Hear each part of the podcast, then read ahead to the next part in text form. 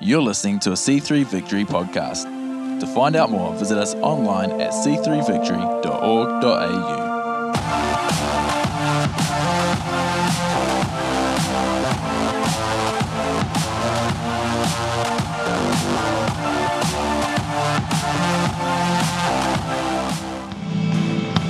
Awesome.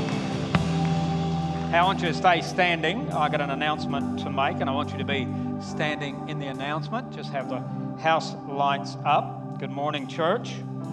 It's good news. After uh, years of attempting to gain the ability to be registered as an approved PBI, which is a public benevolent institution that gives us tax deductible status. We've been trying for this for decades. We received notice last week from the government. It's been granted to the C3 Victory Center. How good is that? How good is that? So, thank you to our absentee business manager today. I noticed he put the pictures together and then hid. Uh, Pete McQuillan, who worked long and hard on this.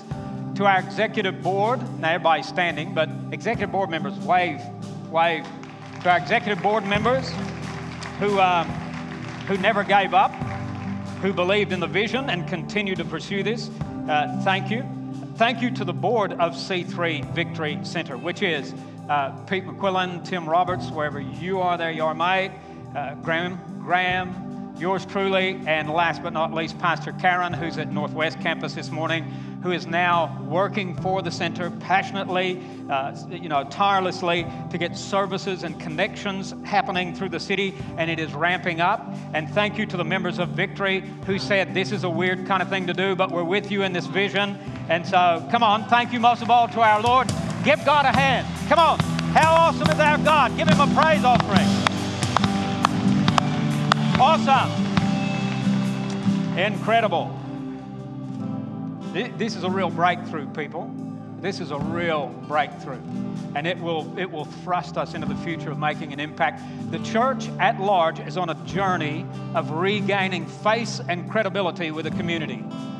And uh, we're on that journey. So thank you, thank you, thank you. Why don't you give somebody a high five before you sit down? Love doing that. Pastor Nate loves praying for jets and knights, and I just love you guys giving a high five.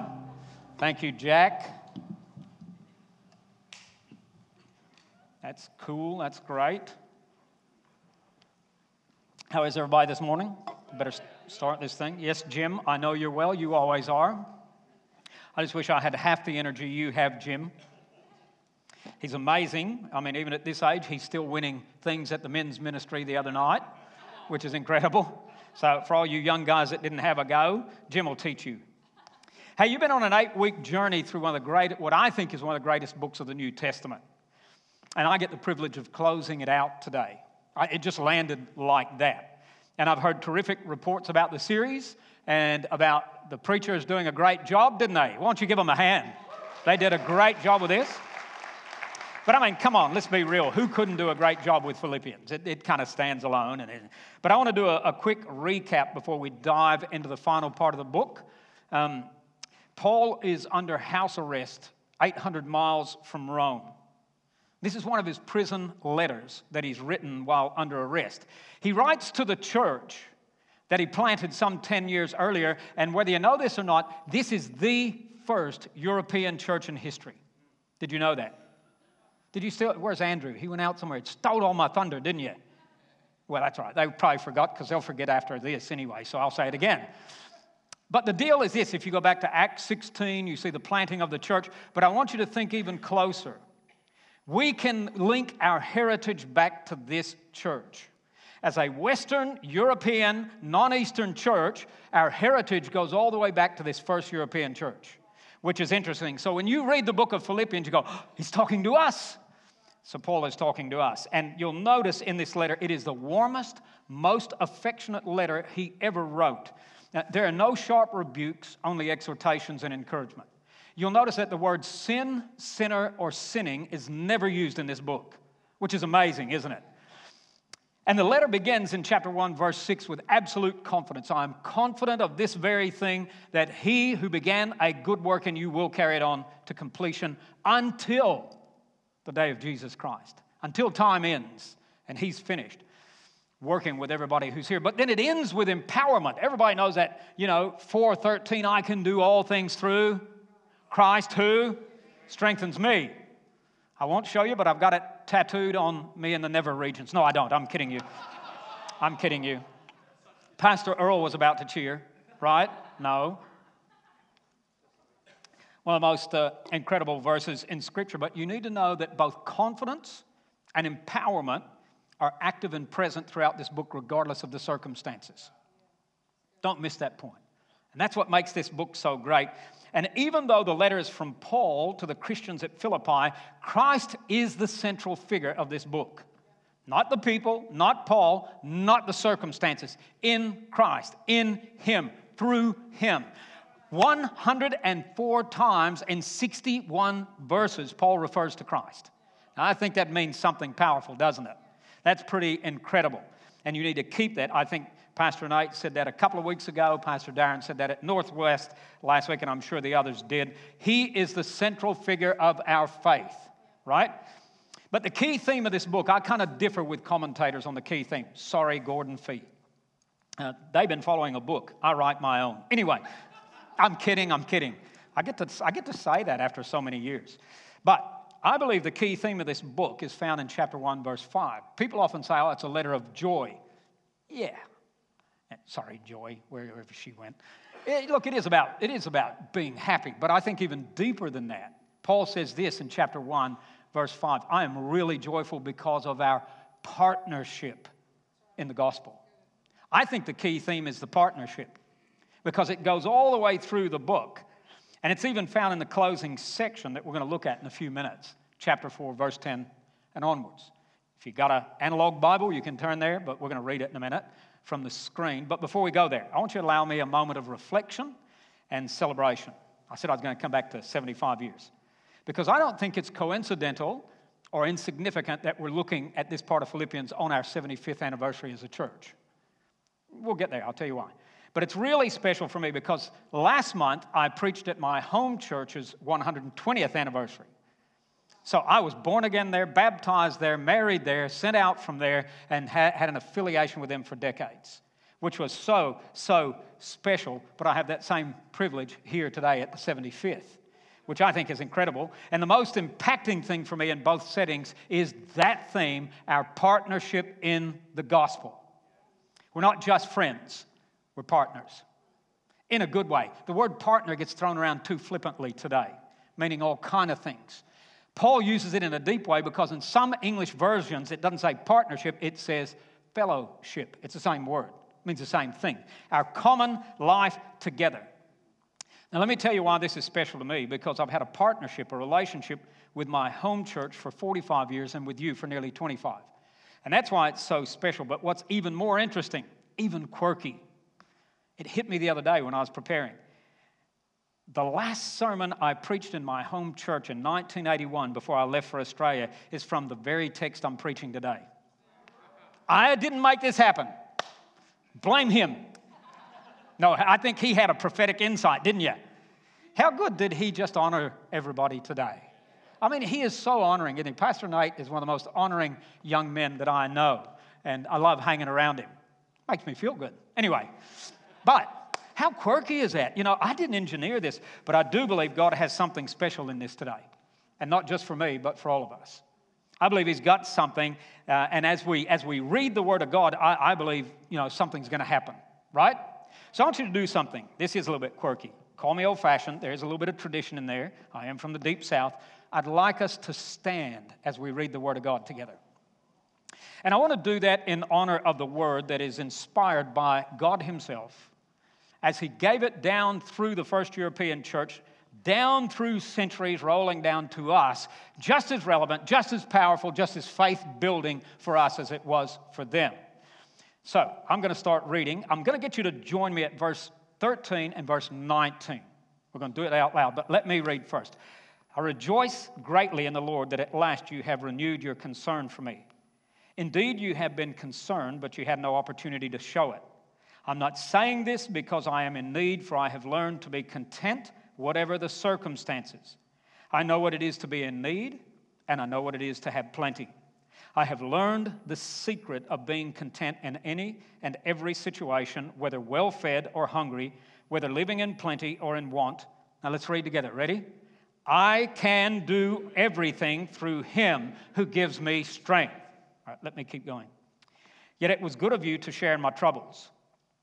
Moreover, as you Philippians know, in the early days of your acquaintance with the gospel, when I set out from Macedonia, not one church shared with me in the matter of giving and receiving, but you only. For even when I was in Thessalonica, you sent me aid again and again when I was in need. Not that I'm looking for a gift, but I'm looking for what may be credited to your account. I have received full payment and even more.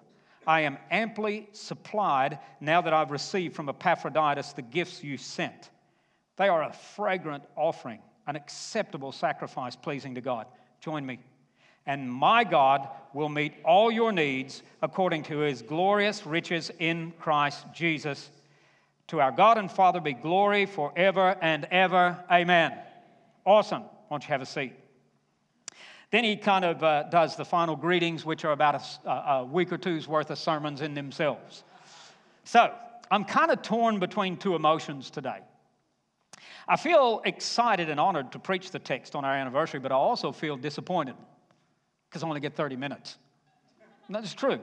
Man, I'd, I'd love to have several weeks to work through this text to get all the gold out of it I can. There's so much gold in this text. So, V group leaders, get to the gold. However, my goal today is not to give you more information.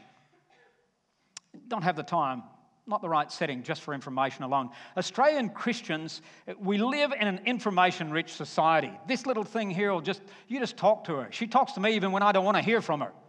I think she's demonized, but anyway, she'll start talking to me. However, more information, even biblical study alone, isn't going to change our lives. My goal today is not more information, but transformation. To be changed from glory to glory. So even though I'm torn between two emotions, I'm actually convinced that something's going to happen. Are you? Thanks, Nate. Because I know and believe the Holy Spirit's here. He is present in His Word and in our lives, and I'm certain that, that that's a winning combination. That something powerful is going to happen where He just changes us in a moment. He can do something in seconds that I couldn't do in a thousand sermons, which is true. And, and can I encourage you, can you just kind of focus on Him right now? Let the problems of yesterday fade away. Don't worry about the tasks of tomorrow. Don't worry about rain at the racetrack right now. It's all right. Somebody will win. I want you to focus on His Word for the next few moments because I can promise you when you do, faith rises without a doubt. So I, I just want to make three simple points as best I can, be simple, out of this passage of Scripture that's going to position us for God to do a work in us. And, and I kind of think these three points are relevant on our 75th anniversary. So here they are. Number one, historically, I can see Paul looking back and getting benefit from looking back in the text we're about to look at. Number two, currently. We can't just stay in yesterday, we live today. And there's power of looking in outside ourselves in this moment. But number three, futuristically, there is something even greater with advantage of looking ahead. And that's where I want to take us today because I think it's found in the scripture. You ready? Here we go. So, Paul starts on a journey backwards. He knows the benefit historically of looking back. And in verse 5 of chapter 1, he says, I, remember 10 years ago where it all began. 10 years ago, as I ventured for the first time into Europe, and I found myself next to a river, and there was a woman who was spinning purple, and she had all of her family and employees there, and they were miraculously born again, the whole lot of them. And then this little demonized girl who was so possessed that it just broke my heart. I saw God set her free, and they threw us in jail for that. And we started singing songs to God, and bam, the jail opened, and the, and the jailer and his whole family got saved that night. A church was born in Europe. He said, I remember. He said, That's our partnership because that's our relationship, that's our fellowship. And historically, it runs deep between them. And you're not just going to find it in the first chapter, I'll show you in a few minutes, you're going to find it in chapter four. He keeps talking about this togetherness. Matter of fact, let's go there now. Chapter 4, verse 15. Should come up on the screen. Moreover, as you Philippians know, in the early days of your acquaintance with the gospel, when I set out from Macedonia, watch this, not one church shared. Okay. So the noun for fellowship, partnership, is koinonia. You've heard that word, all right? But the verb form, well, the, the, the common short form is the word koinos, which means common. We have something in common, right? But then he takes it into a verb form and says this literally, no one joined with me in partnership except you. Except you. And he remembers the connection in the gospel. And first and foremost, you could read this in bit and go, oh, he's just saying thank you for a, lo- for a love offering. No, no, no. Don't go there. Although he's grateful for their support, this is far greater than money. This is not about money. This is about the common life that people have together in Jesus Christ. There is nothing richer, more powerful than that, I'm telling you. You know, Jesus even said, when they turned around and looked and said, Hey, what about your mother? What about your brothers? And he turned and looked at all of his followers and said, There's my mother and my brothers. You know what he was saying? The family of God is far deeper than even a natural family.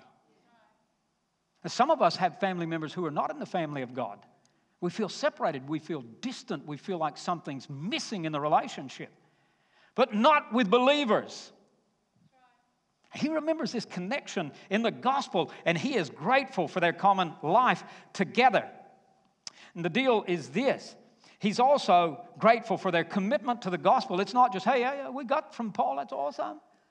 I just wonder, I just wonder, I wonder today, are, are we inevitably creating a Christianity of spectatorism? Hmm. Where week by week people go church shopping to see who's going to give them the best thing that Sunday. Are they going to look on television or online? And instead of saying, no, no, we're committed to the fellowship, the partnership, we are together, come hell or high water, we are together. It matters not if Mickey Mouse preaches, we're here. It matters not who's got the best presentation, we're here. It matters not if they got all the bells and whistles and best buildings, we are here. Anyway, sorry, I'll get going too long. Didn't mean to, it's not in the notes. Get back. This commitment to the gospel. But the evidence in this book shows that this is the only church who ever supported Paul in his mission work. But not only that, the only church that supported him while he was in prison. And I said it at Northwest last week, and I'll say it here. Being in prison in Rome is a bit like being in prison in Indonesia. The Romans are not obliged to feed you because you are a burden to their society. And unless someone comes and brings supplies and sustenance, you starve. Why do you think he says, I know what it's like to go without? And when he says, Thank you for your gift, he's probably saying, I get to eat today. Hmm. But you know what? More than that, he's gone, Guys, you know what? For 10 years now, I just thank God for your commitment to the gospel. You are so committed to getting this good news out. Did you know? I think Pastor Nate referred to this. There, there are some good reasons for looking back and remembering. Sometimes in Christianity, we think if someone looks back, it's sinning. You know, a couple of times in the New Testament, God tells us to look back, to reflect, to remember. Do you know what it does? Remembering helps us foster a grateful spirit. When you saw those pictures, what did you think? Ooh, ah, look at them. Or did you think, how good is God? Look what he's done. Look what he's done. But remembering also creates an expectant spirit. What he's done, he will do again. Right? Because he's so faithful. And I'll tell you, there's a lot to be grateful for as we remember what the Lord's done in and through the people of victory over 75 years. For many of you, your faith journey began here. You know, I look out across the auditorium and I can see people who either came to faith for the first time or renewed their faith. There was Simeon, who's preaching at Northwest. God bless him right now as he's about to start. Um, there he was getting baptized in the picture with his faith brand new. And some of you, Uh, started your faith journey here. So many of you, your faith journey has been strengthened and accelerated. Man, we are grateful, incredibly grateful. And I'm so grateful for the privilege of leading this amazing church for a third of its life. It, you know, in America, they told me while I was there, 1,500 pastors a month are calling it quits. 1,500. You sure have put up with me for a long time. That's a lot of months, isn't it? But I've seen God do incredible things. So just let me remember for a minute. I remember the freedom in a powerful way getting loosed in our church. How many of you remember that? That was just incredible. I think it's a signature across victory. If I didn't have a name for this church, I'd rename it Freedom Church. I, I remember in our auditorium back at Fraser Parade, the Holy Spirit just, just moving, nobody engineering, just moving tangibly in worship services where everybody was on their face or their knees. Nobody telling them to do it. People were taking their shoes off. We had a guest speaker, took his shoes off and laid face down on the carpet because of the presence of God. I, I, remember so many people getting called into ministry from this church. It's just so much to be grateful for, but I want to tell you, like Paul, I'm confident that he who began it is going to continue it. It's just the way it is. So I want to say to you, like Pastor Nate said earlier, Jesus Christ, same yesterday, today, and forever. Remember, Jesus Christ is the God of yesterday, right? So thank Him for everything He's done historically. All right. Paul now turns his attention from history to now, the present. He's currently saying, hey, we've got stuff going on. And what he does, he turns inward and gets power. But not in a way that people tell you today to turn inward, find the light, and get power. Paul said, I can do all things through Christ who strengthens me. Literally, in the original, I can do all things through Christ who is constantly strengthening me. This isn't a one off event, not a one off experience, not a one off thing that you can get and go, that was nice. You know, um, Cam and I had this amazing experience. We got to go to the University of Alabama. Um, last time I was there was 1993, go figure. And I mean, being stuck in Whyalla for so long, you didn't go anywhere. And uh, we went to the homecoming game, stood at the walk. We stood for an hour and 45 minutes, wasn't it? At the Walk of Champions, where they all walk in and people are cheering and all kind of things. And, and that was awesome. And we think this is incredible. And, and, and we reminisce about that. But man, it's like a flash. Here today, gone tomorrow. Oh, it's all over. How did that happen? And Paul is saying, hey, listen, I want to tell you something. While I can reminisce and I, I can go down memory lane and I can think back to all those fun things, this is not what it's about. I can't deny or ignore what's going on right now in my life. And some of you could go, man, it's hard to remember because right now things are tough. Life sucks. And Paul is a prisoner. He cannot move around wherever he wants to go. He cannot fulfill his life's purpose in preaching the gospel in the places he wants to go preach. And the context tells us that even his basic needs aren't being met. He said, I know what it's like to be needy. I know what it's like to go hungry. I'm, I'm in want. I'm missing a lot of stuff. And on top of that, he's aware that the Christians at Philippi are being persecuted. You go back to chapter 1, verse 28. They're facing incredible persecution for their faith. And he knows also that they're, they're battling poverty. People don't realize this, but if you read 2 Corinthians chapter 8, verses 1 and 2, often used in an offering, the churches of Macedonia gave out of their poverty. Macedonia, Philippi. The region is Macedonia, the city is Philippi. And he's saying, You guys are rich in Corinth, you gave nothing. These guys are poor, and they gave out of their poverty. It's like the widow with two mites. And he says, I know you guys are. I know it's going tough. So if you go back to verse 11, Paul says, You know, I'm not, I'm not writing you right now just because of an offering you gave me. Uh, verse 11 says this I'm not saying this because I'm in need, for I've learned to be content, whatever the circumstances. Just pause for a moment. In his day, philosophy abounded. People in his day, sounds a bit like today, were trying to find how to finally be satisfied. Couldn't get it. He said, it's almost like he's using stoic language, philosophical language. I, I, I found the secret of nirvana, you know, whatever language you use. And they're going, whoa, the man. It's like Forrest Gump in the movie. People followed him running across America because they thought he had the answer. He said, I just felt like running. And, uh, and so Paul says, Look, I've learned the secret.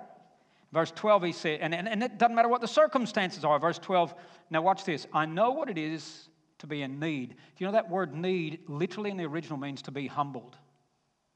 Man, I've been, I've been beaten down. I've been humbled. I'm not the highfalutin Pharisee that stood and held the guy's jackets that stoned Stephen to death anymore. I've had that pride beaten out of me. He said, I know what it is, though, to be rich and to have plenty. I've learned the secret of being content in any and every situation, whether well fed or hungry, whether living in plenty or in want. I can do everything through him who gives me strength. You realize that verse is off the back of everything happening around him. It's not some random verse that a UFC player tattoos on his shoulder saying, I hope I win every fight. This is a man in the trenches who's been beaten down who said,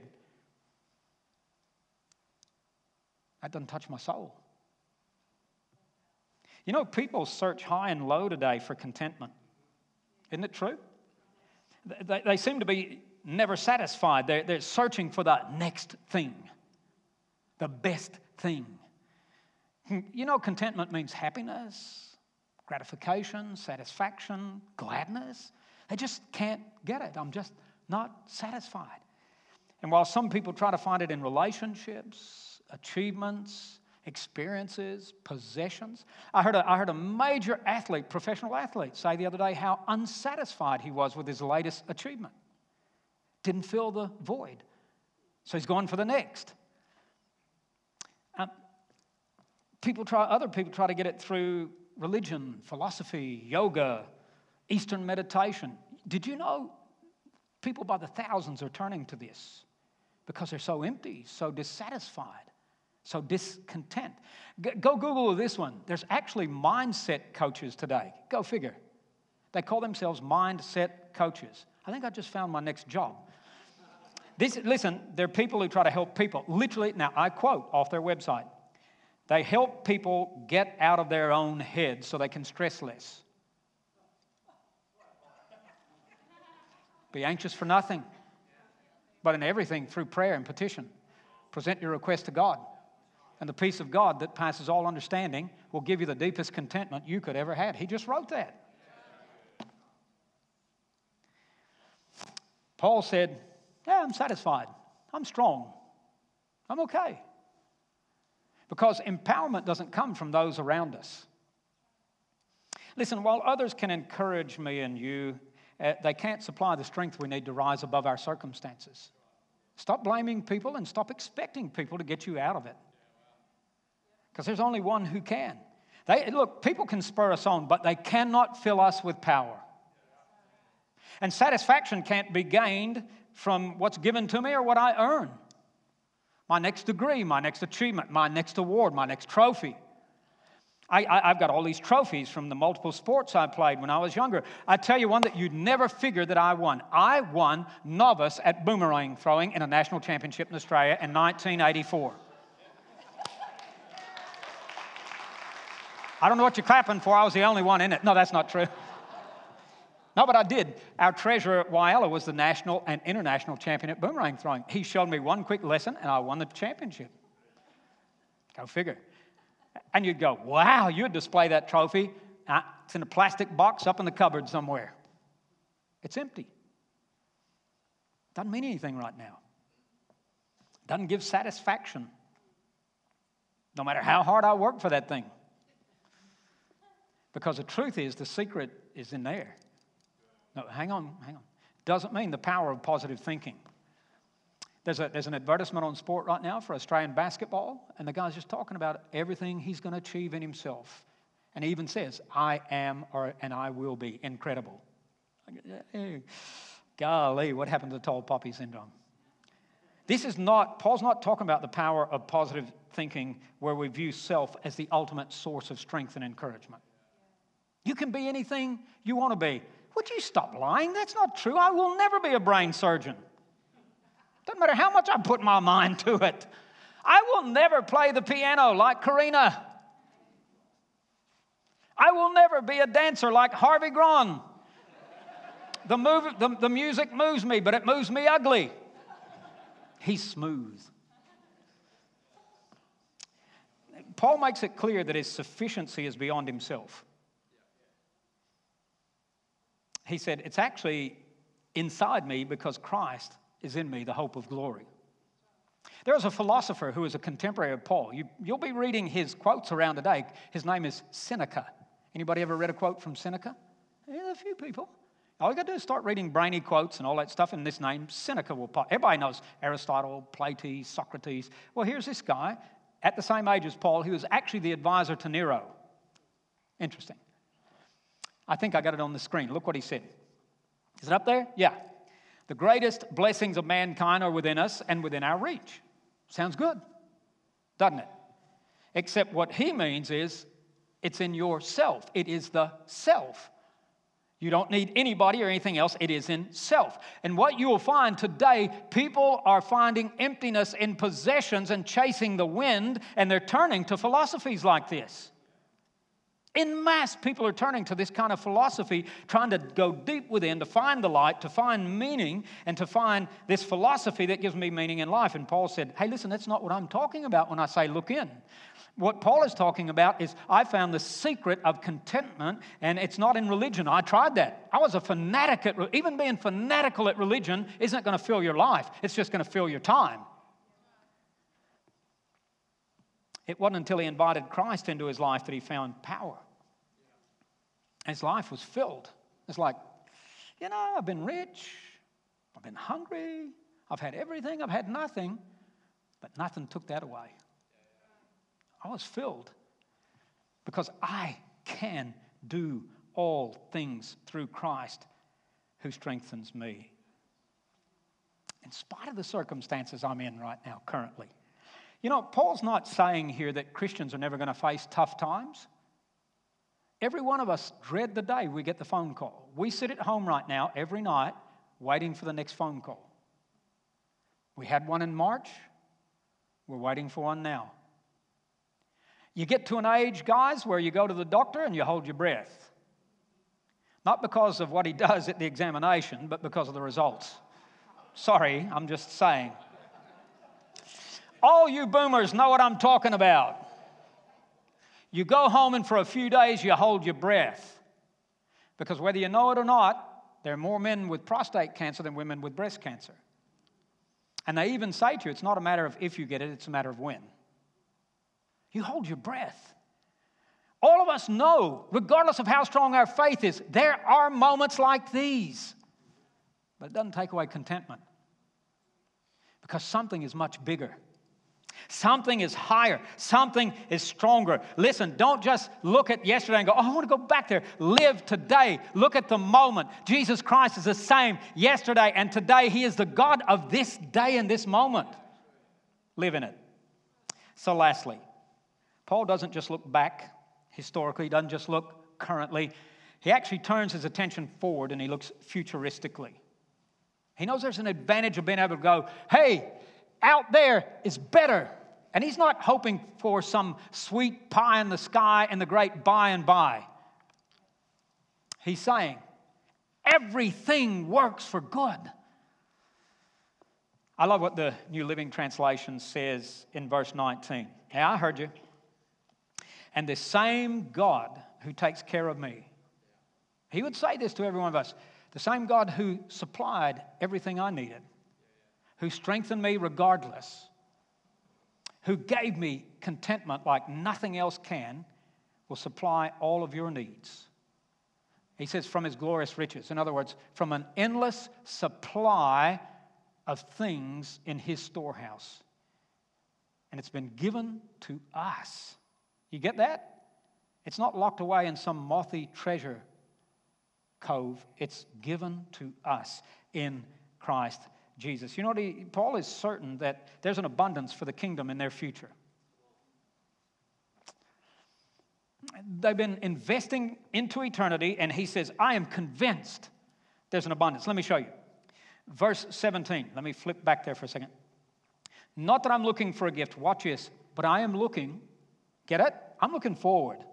I am looking for what may be credited. The New King James says, I am believing for fruit that abounds to your account. I want to tell you something. I'm not asking God for one, two, or three people to get born again here. I'm asking God for an abundance. I'm believing. I am looking for. You know, it, it's unfortunate, I will say this, it's unfortunate that the word may in the NIV could be misleading. Because when we say, oh, it may happen, It might happen one day. I hope it happens. That's not what Paul is saying. As a matter of fact, in the original, the word that he uses says, I am looking ahead with faith and anticipation that increase is happening. Listen to me. He's saying, the, the word literally, it's a verb that means to increase or to grow. And, and it, is, it is worded in such a way that the action is happening now with no regard whatsoever to the future where it ends. Unending fruit. And I don't believe this is going to finish. It will only continue and increase, Paul says. And he becomes even more emphatic in verse 19 and my God will. He's gone from he may increase to he will. He will. Why? Because you're so good and you deserve it? No, because he is so faithful and so gracious. And he is so passionate about people. I want to tell you, he'll even put up with my, my stupidity stupidity and my insecurity and my faults and everything just to get people saved. Just read through Hebrews 11 how much foolishness he put up with people so that his kingdom would advance in the, in the earth. And Paul's emphatic my God will supply. He will meet all your needs according to his glorious riches. This is the promise of provision that has been given to those who are in partnership in the gospel. So if you're in partnership in the gospel, this word isn't just for them, it is for us. This word isn't just for a church that started in Charlestown in 1944 in the middle of a war. This is for a church right here in 19 in 2019 that's going into a future with an abundant harvest. My God will supply all your needs because you've been sowing for 75 years. I will supply all your needs for 75 years and more. So here's the deal don't just think about yesterday. Don't just get so focused on today that it cripples you. Look ahead with expectation because Jesus Christ is the same yesterday, today, and forever. He is the God not just of yesterday and today, but the God of tomorrow. Things are not out of control, He has it in hand. There's a harvest coming.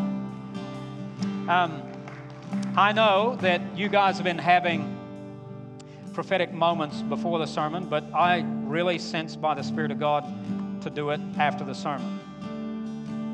Could I ask you to stand to your feet?